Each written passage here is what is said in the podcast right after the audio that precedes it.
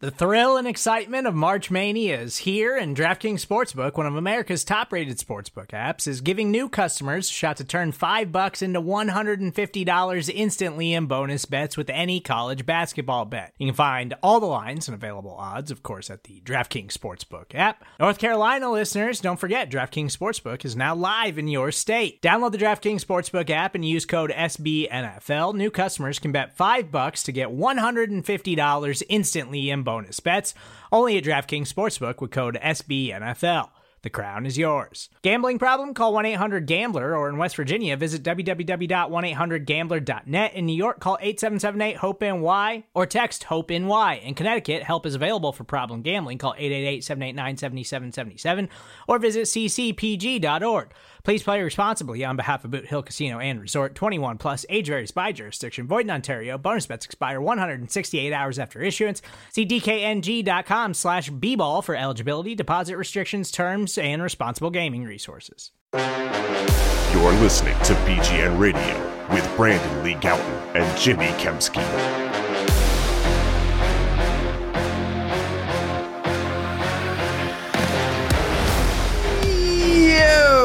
What's going on, everybody? This is BGN Radio episode number.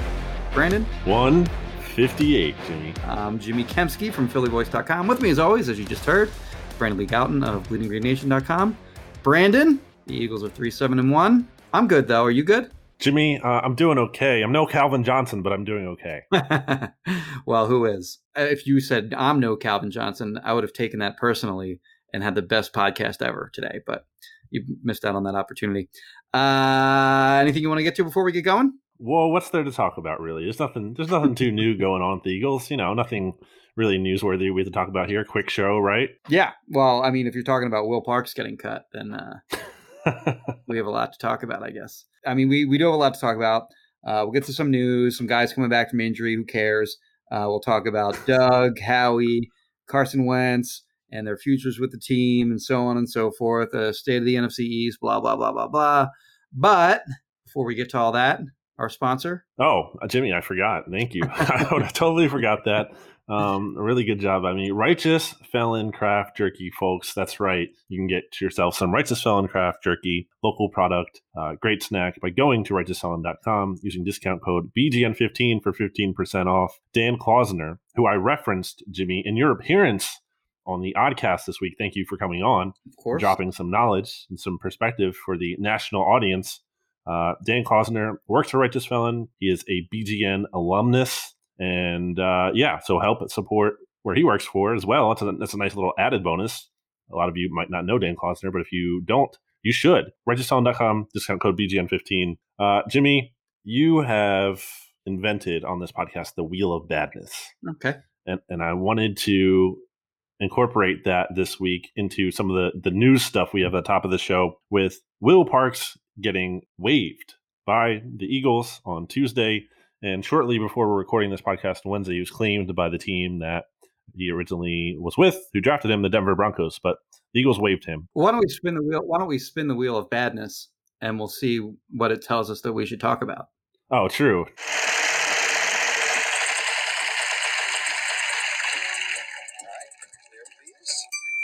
Oh, okay. So it says we should talk about all the players that the Eagles have cut in season that they added to the team that year. Oh, that's really convenient and uh, topical.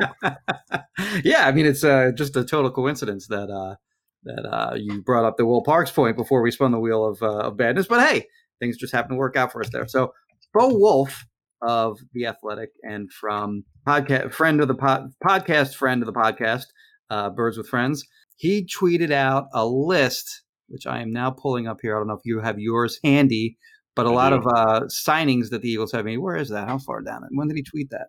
Oh, here we go. Okay, so he he he, he rattled off a list of players that the Eagles signed and what their ultimate outcomes were. Should we just read the whole thing? Let's take turns reading them. You start with Corey Nelson. Go ahead. So Corey Nelson, March 2018. This starts at, by the way, important to note this is all after the Super Bowl.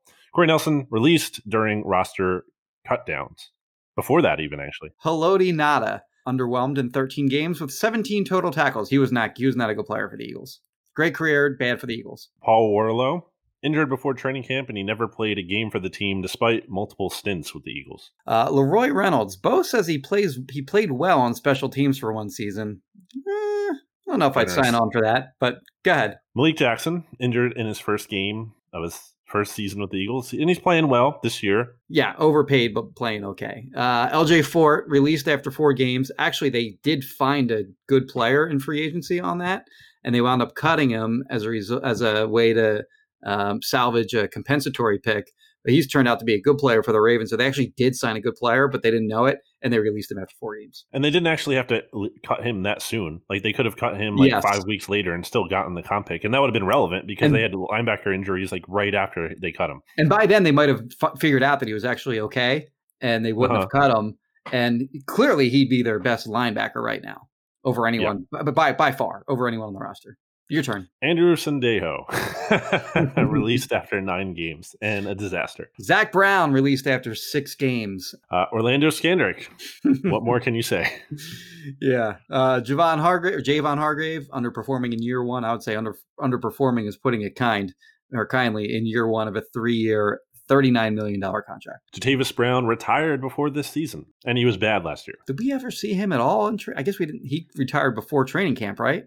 He, I think he was with the team in the like their off-season program for a little bit, but yeah, before training camp. Nickell Robey-Coleman having a season with more downs than ups as the nickel corner. Again, he puts it he's, he's kind to Nickell Robey-Coleman there. And then we finished the list with Will Parks, although I will add in here, I feel like it should be added, you know, trading a what's going to be, Jimmy, a very high fourth round pick for yes. Genard Avery, who, by the way, has played zero defensive snaps in his last two games. It's going to be close to a top 100 pick. It'll be just on the other side of 100. And also, like, those picks are pretty valuable too, because, like, it'll be one of the first picks on day three of the draft. Uh, this is assuming, of course, the Eagles don't win the division and they're picking somewhere in like the top five to 10 or whatever. But that'll be one of the first picks uh, on day three. And they'll have plenty of time to sort of get their heads together and decide what they want to do with that pick, whether they trade, uh, trade out, trade up, or just make the pick. They can really kind of have a, a, clear game plan for day three. So that's an important pick that they're going to be missing out on. Yeah, and the Eagles could be picking as high as the third overall pick. Like that's yes. that's the ceiling. They they can't get above the Jags or the Jets. Those teams are going to be top two, but they could be picking as high as number three overall. They're currently six after week twelve. Um, but as for the the Parks release or waiving Jimmy, uh, they weren't playing him. It seemed like my read on that is that like they had kind of you had you had talked about before the season how you know you thought he was going to have this big role, and I thought yeah. he was going to have this big role. Alas, he did not. He wasn't really playing much at all, and I'm guessing like he kind of we had heard before the trade deadline that they were shopping him. It seemed like he kind of wanted more playing time and was pushing for that, and they weren't giving it to him. So I'm, I'm thinking like maybe they he asked them to cut him. Yeah, during training camp, like it was clear to me anyway that he was sort of slated to have a big role because he was splitting nickel reps with Nickell Robey-Coleman. So they like sometimes they'd be in just a more traditional look, nickel look with Robey-Coleman, and then other times they played him as the big nickel. But they were really getting a very similar number of snaps uh, with the first team offense, and his role didn't translate. His training camp role didn't translate to the regular season. He did get hurt, so that probably affected him to some degree. But uh, yeah, it's, it's uh, when when it got, when it got out that he was sort of on the quote unquote uh, trade block uh, during the season. A lot of fans were like were mad like about that. Like uh, Will Parks kind of built up a uh, a little bit of a strong fan base in a weird way uh, in the short amount of time he was here. But yeah, so not a huge surprise that they let him go, seeing as they were trying to get anything for him at the trade deadline. But uh, you know, certainly that list that Bo put together is very eye opening in terms of um, you know the, the misses that they've had. And I think like you can look at those players individually and go, okay, well, they didn't matter. They're just kind of filling in roster spots and, you know, they're just, you know, role players or back of the roster guys. But I think part of the problem is that they're signing so many of those guys when those spots could be filled by guys that they drafted who can maybe develop into players down the line as opposed to these sort of known quantity vet known like that they're known not good players anymore like, you know that like they have a certain ceiling, which isn't high at all. and they wound up cutting those guys as opposed to rookies that might have stuck around a little longer. Or at least find someone who's serviceable, right? Even like find just a guy in there. Like they haven't been able to do that. Like a lot Right, of these guys are yeah. getting cut. Like they can't even stick at all. It's like it's like a disaster. They can't even clear a very low bar, is kind of what you're saying. Yeah, right. And then like forget about impact. Like an actual like impact signing. They, the closest thing from that list would be Malik Jackson, who again is like. But then like that's silly because then, then they paid Javon Hargrave all this money, and it's like so that it kind of it's like the the Dallas Goedert pick when you have Zach Ertz. It's like you're limiting his impact when you're putting him behind. You know, already good player for you. Like it's just so. All this is to say, Sorry, it's sort of the difference between being a really good team and not being a really good team. Because you look at like the free agent acquisitions that they made in 2017, where Bo notes in the tweet too, like he, he notes Chris Long and Patrick Robinson, two players that they sort of picked up that were cheap and wound up being like really solid contributors. Like Patrick Robinson was arguably one of the top slot corners in the league that year. Uh, Chris Long definitely gave them a boost as a pass rusher. And you, if you want to even throw other guys in there like Garrett Blount, um, some others that are just escaping me right now, but they hit on those guys during the Super Bowl year, and then ever since, like nada, like not literally Haloti nada, but also nada in terms of like everyone else that they tried to sign. They've, they've all been they've all been bad signings.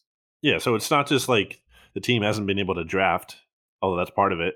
Like they can't, they're not doing so well on the pro personal side either. Travis Fulgham exception aside, I suppose. So we spent like a billion hours here talking about Will Parks. The other news is that Zach Ertz is back, which I mean, does anyone care? No. Like this idea that like he's going to help the offense too. I mean, he was bad. Richard Rodgers has been better. Not to say like Richard Rodgers is actually good or whatever, but I mean he's been much more efficient than when Zach Ertz was on the field. I did a radio hit flex uh, for a uh, Green Bay area radio station, and they asked me something to the effect of like, "What, what, you know, what skill position players are doing anything for the Eagles?" Uh, Richard Rodgers was the third name that I said, and then like I kind of stopped myself and laughed, and I said, "That must sound."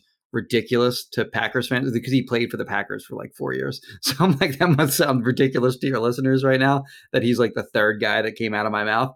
Um, but like really is like he's been sort of like where would you rank him in terms of like their production wise in terms of like their skill position players? I would put him two behind Fulgham. Well, well, maybe Miles Sanders because he did have Miles Sanders had some like long runs and stuff. Yeah, I was thinking pass catchers specifically. yeah, yeah, okay, all right, yeah, yeah. But I would agree, probably, well, maybe Dallas Goedert, but uh, but yeah, I mean, True. he was like he was like the third, he was like the third or fourth guy that I mentioned, and I realized, oh, he played for the Packers, so that's going to sound ridiculous to them, but but uh, it's sort of been the reality, the sad reality of this team that uh, Richard Rodgers uh, probably ignored a bit by opposing defenses. Uh, but you know, credit credit to him, he has put up good production. And um, you know, obviously made a really nice catch on that hail mary. Anyway, we're getting off track here. Ertz is back again, like you said. Who cares? Uh, JJ Arcega-Whiteside is back. Is he going to be inactive on Sunday again? Do you think another healthy scratch for him? He was in week 11, week 10, week 10 before he went on the COVID list. And if this team is going to play Alshon Jeffery freaking 35 snaps a week after he played five and had no juice and was terrible during them against the Browns, the Eagles decided, you know what we need? More Alshon Jeffery. Yes. That'll fix the offense. Not only that, we're also going to play him on the field at the expense of Travis Fulgham, who was leading the NFL in receiving for four weeks. So stupid. So with that in mind, yes, I fully expect JJ to be a healthy scratch. Or, I mean, if he's active, he's not going to play. Who uh, would win in a foot race? I'll, I'll, I'll- re- re- re- really quickly, I'll just go through and you tell. We'll rapid fire. Uh, Alshon Jeffery or Jason Kelce? Kelce. Yeah, Alshon Jeffery or Greg Ward? Greg. Ward. Alshon Jeffery or Jordan Mailata? Milata. Easy. Alshon Jeffery or Nate Herbig? I think Nate Herbig can get going and kind of like I'll give No. Alshon the edge on that one. But I mean, Okay. the point is he's super slow. I mean, it's crazy that he's getting any kind of playing time at all. Uh, he was already slow. We already knew that. That wasn't his game to begin with. But I mean, it's just no effort for cornerbacks to stick with him. I can't believe he even caught two passes last game, but uh, his first two of the season. But yeah, I mean, the idea that he's getting snaps over, I mean, the, the idea to me that he's even active on game day is nuts. Like, I understand if you want to keep him on the roster with the intent of maybe um, hitting him with a June 1 release during the offseason, which allows you to put off some of the cap hit into um, 2022 as opposed to taking the full brunt of it in 2021. Fine, but like, if you, so if you're just going to keep him on the, roster for that purpose, then all right. But like, he shouldn't be dressing. Like he's at a minimum, like put Quez Watkins in there and let him at least stand on the sideline and be engaged during regular season game, which he hasn't done much of. Than having Alshon Jeffery not only like dress, but as you said, play 35 snaps, many of which were uh, he was on the field while Travis Fulgham was standing on the sideline, which to me is just pure insanity. The only like justification, and it's not actually one, but the only thing you could say is like they're hoping that he somehow looks good and they can somehow trade him after this year. Like that's the only logic I can see, but that's so insane. Even then, there's so, no way because like his his salary next year alone, I think is like twelve million dollars. It's over. I think it's over twelve million dollars. Obviously, nobody's trading for that salary. Like, there's no yep. way. So, and the Eagles everyone knows that. they're going to cut him. Everyone knows they're going to cut him. Like they have to. Like, but like the Eagles know nobody's trading for that salary, right? It's already happened. Like they, this whole year, they tried to do it all this time. They've already been there, so that's not happening. And then the other thing is uh, Lane Johnson to injured reserve as expected. Uh, we didn't talk about it last week's show because the news came out um, afterwards that he, you know, he suffered that injury um, ankle injury. Uh, he said his ankle collapsed, which doesn't really sound great. Doesn't sound good. And by and, the way, they, they can't get out of his contract until 2023, realistically, by the way. Not that, you know, hopefully they don't have to, but I'm just saying, like, if Lane can't play anymore, like down the road, you know, he's 30 now, he'll be 31, I think, next season. Like, not not a great situation. Yeah, he got asked, um, do you think this is going to linger for the rest of your career? I mean, his answer was basically like, maybe? He's like i don't know i don't know. He didn't he didn't have it he didn't have it like he did a lot of times players will just go nah i'll be fine. But uh he was pretty honest and he's just like yeah i don't know we'll see. So that's not great. And like he and to tell you like to sort of like give an idea of how bad this season is going like he was like it, every year like i do like the 10 most important players or the the 10 players that the eagles can least afford to uh, lose to injury. And he was two behind uh, carson wentz and, and I still believe that he's the second most important player on the team. And when he went down, the react or when he was lost for when he said he was lost for the season, like there was no reaction from the fan base whatsoever. It's just like who cares, you know? So like like when you lose your second most important player, would you have him number two, or do you have somebody else like like Fletcher Cox or something like that ahead of him? I don't know, Jimmy. yeah, right, exactly. Who cares? So, but like that, that's just kind of the point being there that like you know you lose a super important player and like you look at the record that they have with him and without him, and it's a pretty drastic difference. And again, like nobody cared. So that like goes to say like how how much anyone cares about this team getting wins or losses going forward. So it was Matt Pryor right tackle against the Seahawks, but Jack Driscoll was apparently taking right tackle, first team right tackle reps in practice today and Wednesday. So maybe he'll actually get the start against the Packers. We'll see about that. That would be good to see you know, a, a young guy with potential actually it's playing. a clear logical move for sure. Like Jordan, like going to back to Jordan Mailata at left tackle against the Seahawks, and oh, by right. the way, he actually did, played pretty well, or actually yeah. at least at least well enough to be out there and be like, oh, you know, this is worth evaluating. Um, so any leftover thoughts from the Seahawks game, Jimmy? Now, I actually mean, learn anything? It was the only thing that I'll point out, which we've pointed out all season, is they're not only bad, they're boring. And this Seahawks team has played wildly entertaining games all season long, and the Eagles even managed uh, to turn a Seahawks game into a, a very, very boring game to watch. I think this game not that it's new, but Carson was so bad in this game, Jimmy. Like the inaccuracy, which I thought had kind of gone away a little bit. Like that wasn't the biggest issue necessarily against the Browns but it was back here. Like there's some just the first series alone. Like you look at that play, and and uh, our, our good friend Brian Baldinger, Baldy, did a good job of breaking this down on Twitter. But um, like the first play, Richard Rodgers, he's sitting down there, and like Wentz just stares at him and gets out the ball late instead of like throwing with anticipation and you're hitting him. It's first and five. Like how pathetic is that? The Eagles open the game. It's first and five. They couldn't get a first down to save their lives the past couple weeks, and they can't even get a first down on first and five when it's like this is when your best plays should be here. You know, let's let's start this thing off on the right note. Right. So Carson Wentz immediately out of sync. Then he has Greg Ward like wide open on a slant on second down, and he just throws wide of him. And it's like, what what's happening here? Like these are like basic throws, and it drives me insane when we're having this talk about like how oh Doug Pederson holding Carson Wentz back or whatever. And uh, again, I'm not trying to absolve Doug. I'm not. I'm really not trying to do that. I'm not trying to make it one thing over the other. But I just don't know how you can look at Carson Wentz missing layups, like you asked Doug Pederson about earlier this year, and be like, yeah, you know what? The scheme is the problem. quarterback is fine. No, the quarterback is not fine. He's terrible. The accuracy is horrible. We've been seeing it since training camp. We talked about it on this podcast feed. Jimmy, Carson Wentz ranks second to last among all quarterbacks in on target throw percentage this year. Only Drew Lock is worse. That metric comes from Pro Football Reference. Like at a very basic level, this is what it boils down to for me. Like Carson Wentz is not actually good at throwing a football. Like do you get what I'm saying there? Yeah, yeah, yeah. At the very essential level, like it's not it's not a skill he has. Like he's not good at taking the football as I'm holding it right now and gesturing it, and like getting it to the place he needs to be. Like he's he can't do that right now, and it's a huge problem. He's he's been the biggest problem of the season. Like as you said, like I'm not you're you're not like the biggest problem. You're not, not like a problem, Doug. Uh, in the biggest way. problem. But uh, I think at the same time, though, really the offense uh, as a whole has really just been a disaster. Like Wentz has been bad. I think Doug's really had a bad season too. He's been a bad play caller. Uh, he's been out schemed all season long by opposing defenses. Uh, the offensive line, as we've noted, has you know has had ten different. First of all, it's crazy that they've had ten different uh, starting combinations in eleven games. So you know that's not something to just sort of brush off. Like that's a big deal. And the skill position players still just you know aren't very good. So everything across the board has been bad. But I uh, fully agree with you that the biggest problem has been the quarterback. And the quarterback is getting paid 128 million dollars. Like he's the guy that's supposed yeah. to like rise above. And again, my key point with Carson this year has been it's not like anyone's expecting him to be elite this season you know, with his circumstance. And no mm-hmm. one's asking him to be an right. MVP candidate or top, even like maybe top 10. But like he should at least be top 20 at the very, very least. Like he should be somewhat level of competency. Like there should be a good game mixed in here. He really hasn't like had a good game this year. I mean, maybe you can point to like the Steelers game, which was a loss still, by the way. Like he hasn't. Ravens had, like, game was okay, I guess, too. Yeah, but even then, like you're kind of stretching for those. Yeah, like yeah, you're yeah, not. It's yeah. not like a bona fide. Just like, oh, that was a really good game, no yes. doubt about it. Like, yes. like, and and the the bad is way outweighed the good. So, um, pretty concerning to me.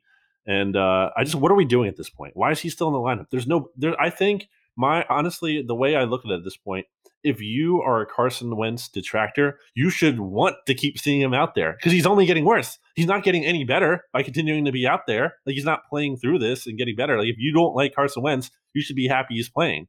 Like if you actually like Carson Wentz, you should want to see him benched because maybe that could actually kind of help him get back on track. Like I, I, just don't what I don't see what there is to benefit at this point, and I, I don't I don't know how you justify it to the team. Doug talks about like sending a message like we talked about before last week. Like I, I just don't.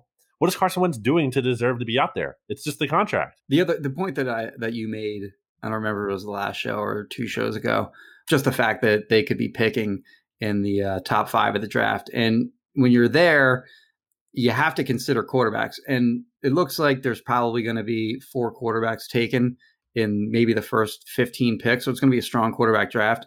And if you're sitting there in the top five and you really, really like a quarterback and you have to consider it, don't you want to get all the information? Like, don't you want to at least see what you have in the guy that you took in the second round the year before?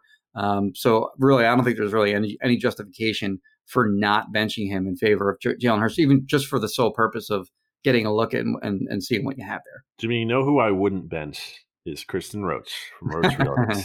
Me neither. Uh, I don't have a jingle today. My apologies again. But yes, Kristen Roach, if you're looking to buy sell, or rent a house, by all means, call Kristen Roach of Roach Realtors, 856 906 9295. Again, 856 906 9295.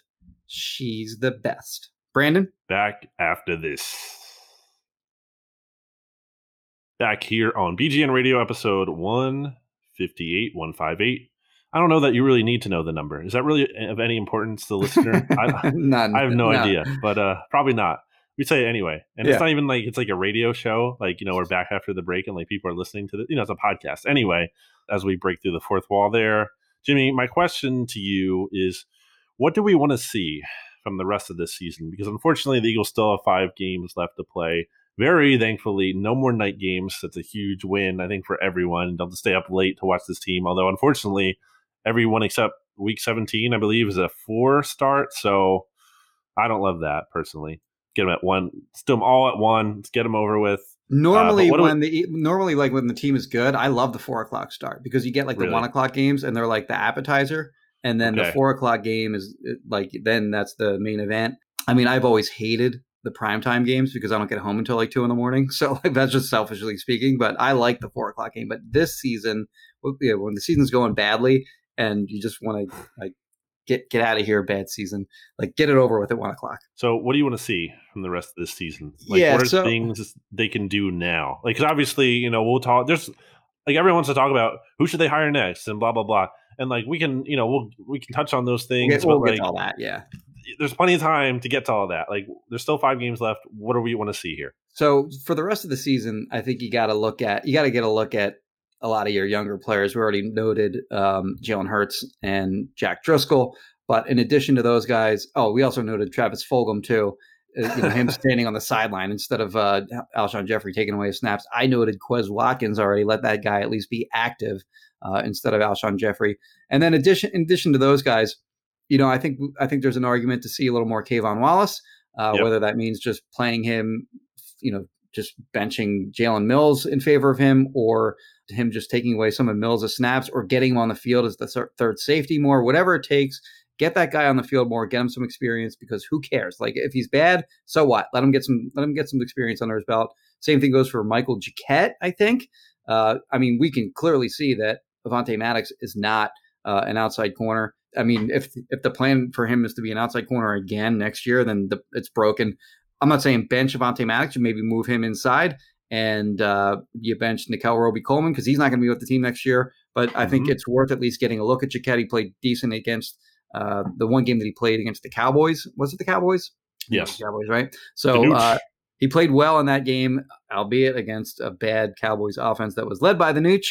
Uh, I think I think it would make sense to see a little bit of Shaun Bradley. Now I'm not like Alex Singleton has shown that he deserves to be like the three down linebacker for the rest of the year. And I think that TJ Edwards is getting an appropriate number of snaps, and he's young too, so you may as well keep him on the field. But I don't see the point in continuing to roll uh, Duke Riley out there. like at least let Shaun Bradley take his snaps. And I say Shaun Bradley as opposed to Davion Taylor because you don't want to. I mean, you don't want, just want to just become completely like uncompetitive. And Davion Taylor was really bad against the Browns, and uh, I think that uh, you know giving Bradley a shot instead of Taylor at least kind of keeps your defense uh, from falling apart completely, maybe. And then the other guy on a very minor level uh, would be running back Jason Huntley, because at this point, like, what you know, what what is Corey Clement giving you at all, other than just being a special teamer? Like nothing, in my opinion. So you may as well get Jason Huntley in there, if for no other reason than to let him return kicks. So I let him do that, and uh, and I take Boston Scott off of those duties as he has been totally ineffective on kick returns. Yeah, I mean Huntley showed a little bit of juice when he's played this year. I mean, he has very few touches, but like I saw like a little something there. I'd like to see more. Yeah. I feel like the Eagles are just going to promote Jordan Howard to the roster. They protected him. They used one of their practice squad protections on him this week. Um, I'm guessing they're going to activate him for this Packers game since he had success against them last year. Why not go back to the well, baby? Right, right. No new ideas. And then uh, I would add Genard Avery in there, even though you know I crap on him all the time, or at least Right. it's the less so him as much That's as the fair. trade. Yeah. But uh, I, like because Vinny Curry, like Vinny Curry's 32 years old. Like we really need to see him a ton. Right. Like, I mean, even if you you can still play him too, but like maybe cut down some of the snaps and give Avery more than zero, which he's gotten the past two games. Like you know, like those kind of things are really frustrating. This team just not being honest with themselves. I know they're you know in theory in com- competition for the NFC East here, but I mean, come on, they're they're not. Would you would you give up? Would you uh, call for Doug to give up play calling? See, I really don't want to see that happen before the quarterback is changed. I think it needs. I think it needs to be in that order. I think it needs to be in the order of quarterback benched because don't you want to see? Right, even Like- playing field. Yeah, Yeah, don't you want to see like, oh wait, all all of a sudden the offense looks like maybe a little bit less of a disaster. I'm not guaranteeing that's going to happen, but like, don't you want to see if that's possible at least if that could happen? And then you would be like, oh wait, maybe it's really not the coaching as much as we thought it was, and the quarterback really is kind of making a big difference. That's kind of you know a theory there. I'm not again, I'm not saying I know that for sure, but I would want to test that out as opposed to you make him give up the play calling and uh and then like and then you also change the quarterback like i don't want to see that because then you're changing too many variables and Right. you're not knowing you know like what exactly caused it what about you i mean we should we should probably mention that i think it's significant that doug said basically the first time ever that it's on the table I was, that su- he I was would give it up. surprised that he said that because that like Yes. that's like his favorite thing to do as a coach is call plays. And Yep. uh, when he said that, I was like, wow, okay. But but then he also said, uh, I'm also not giving it up. Like Not so, he, yeah so he said like yeah maybe, but he also said no, not yet. So uh, whether he actually has any intention of letting somebody else call plays or not is maybe another story. But uh, it, it was interesting that he said that he would at least consider it. But uh, I'm I'm with you. I I hadn't like considered that angle, but I think that makes sense. Where you want to kind of keep uh, you want to sort of have like the control. Is that what the when you do science experiments? Is that what they call it? The control sample, whatever. Yep. Um, so yeah, uh, you want to see Hurts and Wentz uh, under the same play caller. I think that makes sense. Yes. yeah this is a big science podcast here um, right. Howie Roseman fired as soon as possible. I would add to this list because, as you've mentioned before, even like like he can do damage by still being here through the rest of the season. Jimmy, you wrote an article, you know, in Philly Voice was well done about like blowing things up, and I, I just I I mean I've been this is not a surprising take coming from me. I've been on the Howie is a, a bigger problem than people realize train for a while, and I just can't imagine him being back, especially if Doug is gone and he is back, I mean, that's just crazy to me. Based on something good friend uh, Tim McManus had to say on Mhm. 97.5 The Fanatic uh, on Wednesday. I have it pulled up here. I can read it. It says uh, the way Yeah. I view it. Uh, and to be clear, this is 97.5 The Fanatic tweeting this, not McManus. I've been misquoted by 97.5 The Fanatic, so like it's somewhat grain of salt here. But it says the way I view it, there is not a lot of space between Howie and Lurie. It is set up that they are side by side, and unless I am reading it wrong, I don't think it would happen. And that's McManus on the possibility of Howie being fired. The key point you made in your article is that you can't trust Howie to be the guy to see this through at this point because he is incentivized to make short term moves, or at least, you know, he needs to turn things around in the short term. And that doesn't really fit with what the Eagles need to do at this point, And that's kind of a hard reset and get this thing going for the long term and really bringing someone in who has a vision and Lurie can actually give uh, patience to commitment and being like, hey, I'm going to give you time to get this thing right. You're not on the, you're not, there's no like, mandate to win right now because we can't do that. We need to tear this down. We need to build it up the right way. And uh, I just worry. And and I don't know. Um, you know, with McManus saying it, it's important to know that you know when T Mac says stuff, it's important to listen because you know plugged in guy. But I guess too, maybe I'm overreading it. But seeing Howie and Lurie stand next to each other before the Seattle game, you know, like chumming it up before Yeah. the game, like I was like, man, like, what if they do this? What if they really keep? I just, how can you keep Howie Roseman, Jimmy? We talked about the terrible free agent signings at the top of the show. You look at the draft. You look at this game. This most recent game, I think, was such a huge indictment of Howie Roseman. You have DK Metcalf, who he passed on, going off against the guy that we talked about how it was kind of dumb, to put all these resources, and then mm, by both trading picks and then giving him the top uh, most like, lucrative quar- cornerback contract there is in Darius Slay. Not that he's a bad player, that wasn't the point. Yeah. But you're investing these resources into an older player who isn't even totally transforming your pass defense and isn't certainly isn't going to be this long term building block like this season you're getting from Darius Slay. When he's 29, he'll be 30 soon. It's probably his best season that he's going to have for the Eagles. He's Yes. probably only going to get worse than this, and maybe not super worse right away, but it could. Quarterbacks drop off, so it's just like I- I don't know how Lurie could possibly keep him around anymore. Like, what is the justification for it? Yeah, I mean, like you said, um, I mean, like you said that I said that uh, uh, you know you can't trust him to to not uh, operate to not manage the team in a short term way, and you you also can't you also can't give him like years to fix it either because he's had Yeah. three straight bad years. So you can't just say, okay, well, you get two or three more years, like because you have to make that decision. In my opinion, like you have to, whoever is going to be the general manager in 2021 and beyond, they have to have time to fix the roster. Like it, it can't just be like fix it now or you're gone because what is really required here is kind of like a full teardown of, of what they have because you look at like the Super Bowl roster and like the holdovers from that group is still co- sort of the core of the team.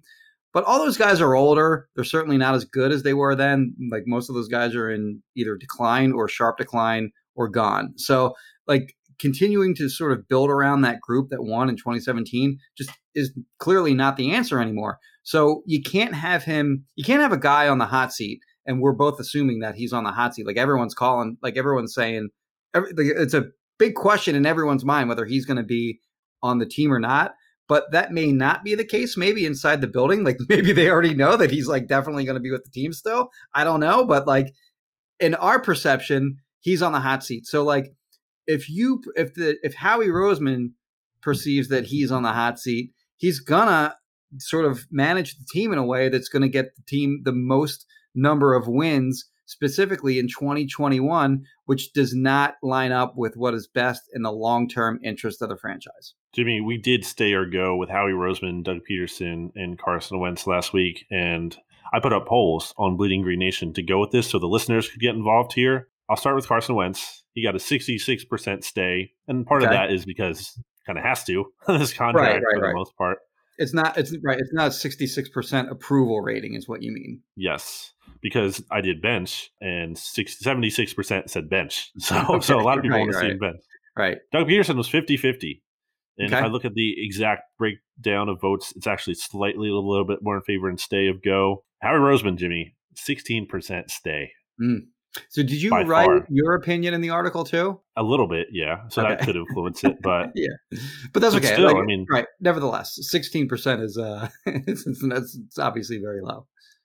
And I, I just, wonder what I, the just, I wonder what like I wonder what the fans who like the sixteen percent. I like wonder what because to me it's pretty clear like that they should move on. And I like Howie personally. Like he's always been nice to me and whatever, blah, blah, blah, blah. Nothing that matters or anything like that. But so like for me to say you should go, I don't know, like I feel bad a little bit. Like I don't like seeing I don't like saying so and so should lose their job in really any field unless it's like Josh Ennis or something like that. But like but like uh um but uh I wonder what the justification for those 16% that, that think you should stay. Like, what is, what is, if you like, if I'm asking you, make an argument for them, what is yeah. it?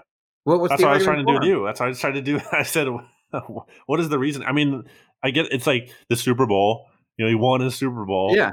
But like the way they won that wasn't like this super sustainable thing. It's not like you can just count on him to hit on every free agent to signing like every offseason and the franchise quarterback who he drafted like isn't looking anything like that guy you know who who he was back in 2017 like i i, I struggle. I really struggle to see it. I think i've been fair when it comes to Howie Roseman. i really do. I think i've looked at this objectively. Like I, I can't find it. I can't find the things that like really stand out that are good and make sense i think everything's been really bad like i can't what is there to point to i don't know i'm i can't think of anything the other I point to be made too, like they, they, they can't sign free agents next year. Like it's it's almost going to be impossible because they have to just bargain bin guys. They're, going to cut a, they're going to have to cut a lot of guys. They're going to have to they're going to have to restructure some contracts just to get under the cap. Like they have to. There's no way around it. They're going to have to kick the can down down the road even further than what they've done. They have to just to get under the cap. Like I know whether that's yeah. Wentz or Brandon Graham or whoever, they're to have to figure out like they're to have to pick like the least of the evils and restructure those guys, and they're to be on the they're to be on the, the cap for a long time going forward. So like they can't sign free agents. The way that they're to have to build the roster, like going forward, is through the draft. And there's like little question that that's also like his biggest weakness. Uh, yeah, how could it, DK Metcalf over JJ Arcega-Whiteside? Justin Jefferson over like what are we doing? Like like what more evidence do you need to see this is not the guy? My my guess and I could be wrong, but my guess is if Howie stays, it's some BS half measure that this organization loves to take, where it's like he's around in some capacity, but he's not, you know, fully in charge of the personnel. Like maybe they kind of make it like a Joe Douglas thing again, where it's like Howie can stay, but he has to hire a top notch personnel guy. Yeah, yeah, yeah. I mean, it's it'll basically be, or you know what they might do? they might do like the offensive coordinator or their the lack thereof this right. year, but for the front office, we're like, we're gonna bring in Scott Pioli and this other guy, like all these other like former GMs, and create like this Scott collaboration. yeah, yeah, like we'll create this like collaboration, which will totally fix everything, like it has for the offense. So uh, it's just so I, I just I, I think honestly, Jimmy, I don't really know what the point is of caring about this team if Howie Roseman is back especially if Doug Pederson is gone. Like if, if that's their takeaway, that Doug is the whole problem with everything and the front office is fine, like why should I, as a fan, even invest my time in this team? Like that's such a joke. That's so pathetic. That's a total waste of time. And I think more and more, I think people are catching on to this front office thing because I think that really hasn't been the conversation enough for a while now. But with the team being as bad as it is, and then you have like this is a this is a key moment, I think, when you have Louis Riddick and uh, the ESPN broadcast like ripping Howie Roseman on national television that's like you know there's a lot of fans out there who I think you know might not be the diehards and aren't as clued right. in and like and they hear that and they start to think like yeah they're right Howard Roseman does deserve. Did you listen to all that yet? I haven't. No, me neither. But I saw like during the game, they're like, "Wow!" The, the, like a lot of people didn't even know who he was. They're just like, "Wow!" These announcers are just ripping the crap out of Howie. like you know, it's not like. A, but Louis Louis Riddick, I don't know if uh, the listeners know or whatever, but he famously has beef with uh, Howie Roseman. Not maybe not famously, but like um, it's oh, it's, it's well it's, it's well known that documented. He, yes, that he is beef with Howie. They he worked under Howie for I think like six years um, in the earlier part of the decade and the late part of the last decade. Um, but yeah, so like he took that opportunity uh, on national television. I didn't think he was going to do that. Like some friends of mine brought that up that um, you know, oh, Louis Riddick's calling this game uh, you know, like what's the over under on how many times he takes shots at uh, at Howie Roseman? And they said like 3.5. And I'm thinking he's not gonna like just he's not gonna take shots at Howie for his own personal vendetta. And he sure did. like it seemed like he took more than 3.5 shots at him. So uh, it's an interesting, but it is interesting that somebody actually did that on a nationally televised game because like locally we're all in tune with you know his roster moves and how the franchise has regressed from 2017 steadily. Uh, in 2018, 2019, this, this season's been disaster, obviously. But nationally, I think the perception is that Howie Roseman has done a really great job uh, over the last half decade or so. And it's certainly true of 2016 and 2017. But for as good as he was those two years, he's been equally bad since then. Absolutely. So, Jimmy, before we get into our final segment of BGN Radio, episode 158, again, something people care about a lot. Uh, another thing that people should care about, Righteous Felon Craft Jerky, which is your best meat snack or just best snack option, period, I would say. You can get some for yourself by going to righteousfelon.com using discount code BGN15. It helps support BGN Radio. It helps support a local business. They're based in Westchester, PA. They are Eagles fans to some extent there. The Eagles themselves use this product, and I am probably confident in saying, Jimmy, that they haven't had enough this year. If they eat more righteous I was going to say, like, that's not like a good selling point now. Well, I mean, they haven't had enough, clearly. If they ate more, they would okay. probably be undefeated. And Don't according to a source, you know, they haven't, I think, ordered as much maybe as some other teams. So, I, you know, you got to get on it. So you can do that yourself and be winners by going to righteousfelon.com once again using discount code BGN15 and uh, help support a good cause. BGN Radio, a good cause, the human fund, as right. uh, George Costanza might say. Uh, Jimmy, or uh, in Arrested Development, they had a charity event for like TBA to be announced. anyway, back after this. Back here for a final segment on BGN Radio. Doesn't even matter the episode. I'm not going to read it. Jimmy, let's get into our NFC East picks against the spread. Dun, dun, dun, All right. We're both losers so far. Not again, nobody cares, but you're 16 and 19. I am yep. 17 and 18 and picks against the spread so we, in the NFC. We know what we're talking about here. Yes. Although Eagles straight up records I'm seven four. You are six four and one. So we're sort of both above five hundred on those. I was zero and three at one point, so I did climb out of a hole. Once I realized they were bad, I just picked against them a lot. That helps. Yes. Um, gonna be doing that the rest of the season. yes. Probably for every game. Uh, Giants at Seahawks, Jimmy. First of all, before, place... before, we go off, before we go through all these games, every game, uh, the NFC East is they're they're heavy underdogs in yes. every single game. So we're going to be back to maybe uh, an 0 and 4 week for the NFC East. So go ahead. Sorry. Very possible. Uh, the New York Football Giants at the Seattle Seahawks. The Seahawks are favored by ten. I think I saw this could be as much as eleven if Daniel Jones is ruled out. It doesn't. Yeah. It's not known for sure if he'll play or not, but I'm going to guess he's not going to be available. He didn't practice on Wednesday. Uh, could be Colt McCoy. Who do you have in that one? I'll take the points on that. Okay. I'll take ten points. I mean, Giants are playing a little better now. Seahawks weren't super impressive. Really haven't been impressive all year. it's a pretty big spread for uh for a team. I mean, I guess they're what are they? Are they eight and three? Yeah.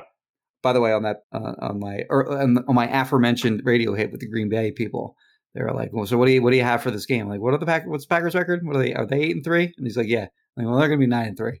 anyway, the Seahawks are going to be nine and three as well.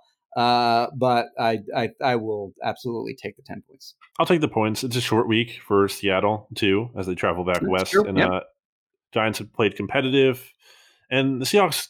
They games their games get weird sometimes. Things like don't always. It's not always just easy for them. They don't just roll over teams all the time. Like they find a way to like play down to their level of competition sometimes before they pull it out in the end. So The Yeah, 10 points a is a competent lot. quarterback too, by the way, a competent backup. Like Colt McCoy isn't good. Obviously, you don't want him playing for you, but I think he's at least a competent quarterback. They're not rolling out the nooch or anything like that. So we both have plus 10 on that one. And then Washington football team, uh, they are at the Steelers, who are actually playing right now as we're recording this. I'm looking over to my TV screen and trying to see. It's okay, so it's 19 to 7.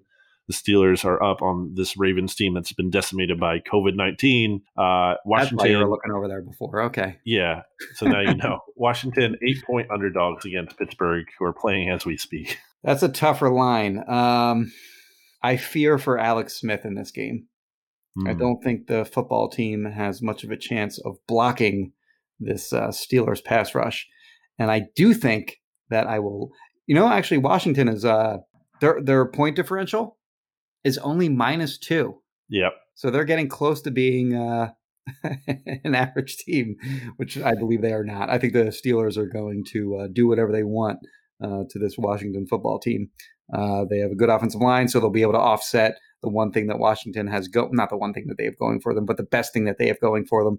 Uh, so I'll take I'll take Pittsburgh and I'll lay this I'll lay the eight. So you have the Steelers getting to 12 and oh. 0. I do, yes.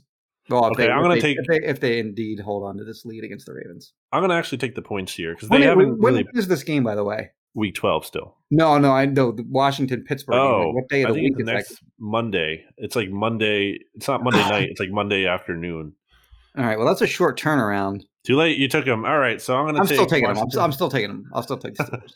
I'm going to take the football team plus eight. Uh, I've been saying it here for multiple weeks now. They have a formula, Jimmy. It's not the best formula in the world, but it's a formula where they're starting to come on a little bit too. I mean, Alex Smith just has to be competent. Uh, Antonio Gibson's really coming on here. I like what he's been doing. Yep. Now Steelers can stop the run, so maybe they'll neutralize that. But the Washington defense, as we've said for a while now, it's a legitimately good defense. It's a it's a legit unit. Yes. And I think that gives them a chance to make this kind of a low scoring game or you know, a game that they can kind of be within reach of. So eight uh, is a lot of points. And the Steelers haven't always been pretty this year.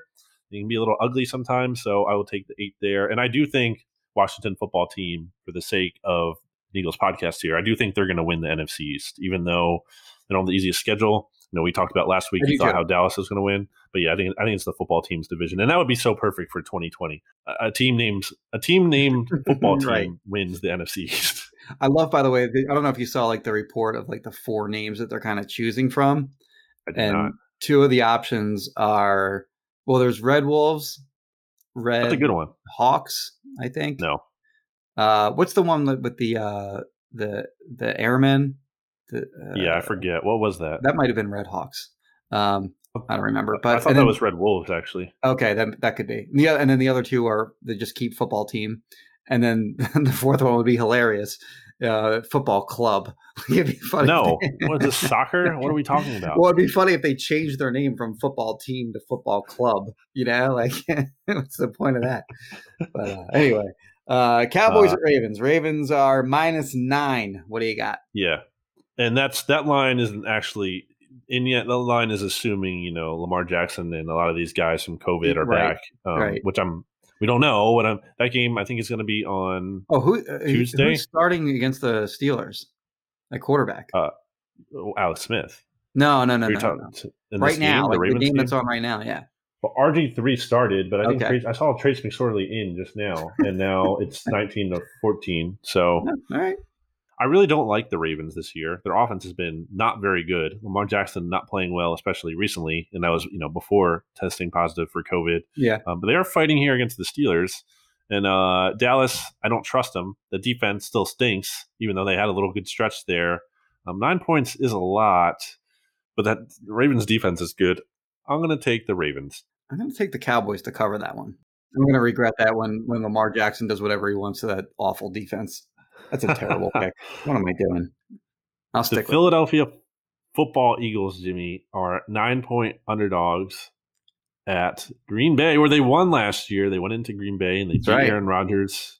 It was an incredibly impressive win. I remember seeing a stat, I, I forget what it was now, but it was like basically no team had gone into Green Bay and been down by like 14 points or whatever the Eagles were and had won. Like to do that was like impossible. And the Eagles pulled it off last year. It was really incredible that they won that game.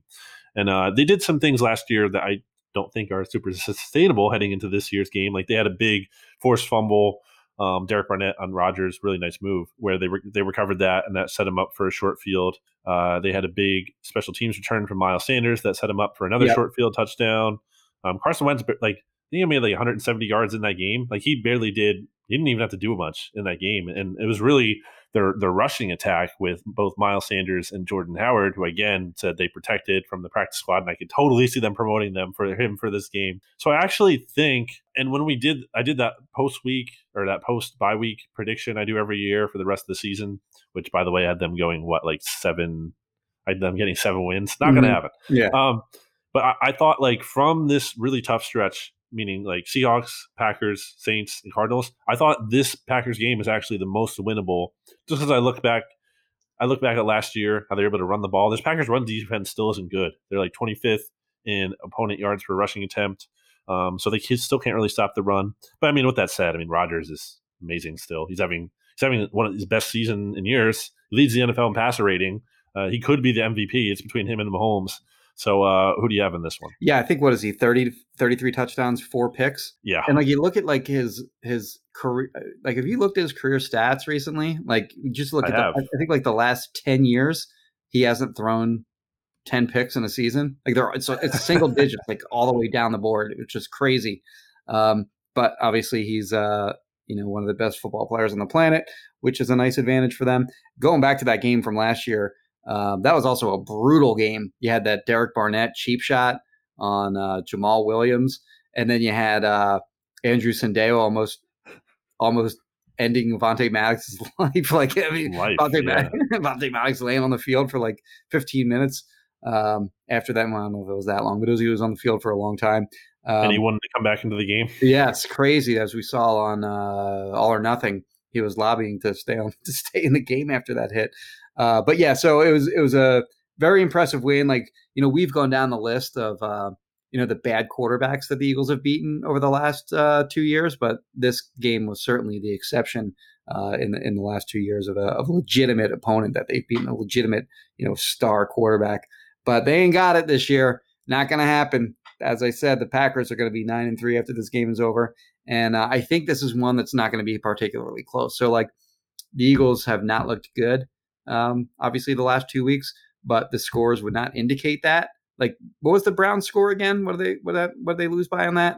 It was like twenty-two to seventeen, I believe. Yeah, so it was a one it was a one score game ultimately on the scoreboard when the game was over, but it wasn't that close. And then uh, the Seahawks only won by six, so uh, that game obviously the final score of that game obviously did not match what happened on the field. I think the score finally matches what happens on the field here, and the Packers beat them by three scores. I'm going to say, and Wow. it's an ugly, ugly road loss between. I mean, it's just you look at the two teams here. One of them has a whole lot to play for, and the other one does not. So uh, you look at the Packers; they're only one game behind uh, the New Orleans Saints for the potential one seed in the uh, NFC. I think the Packers pretty much have the NFC North wrapped up, so they don't have to worry about like you know the Packers or Vikings or anything like that at this point. But uh, certainly that one seed, especially uh, going forward now, where there's only one team that gets a first round bye.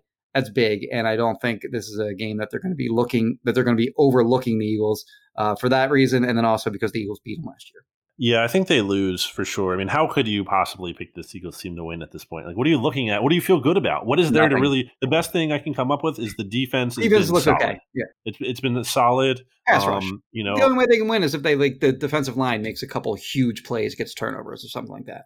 They only have three. I they, think- they only have three interceptions this year, which is Yeah. wild, and none by the corners. Yep.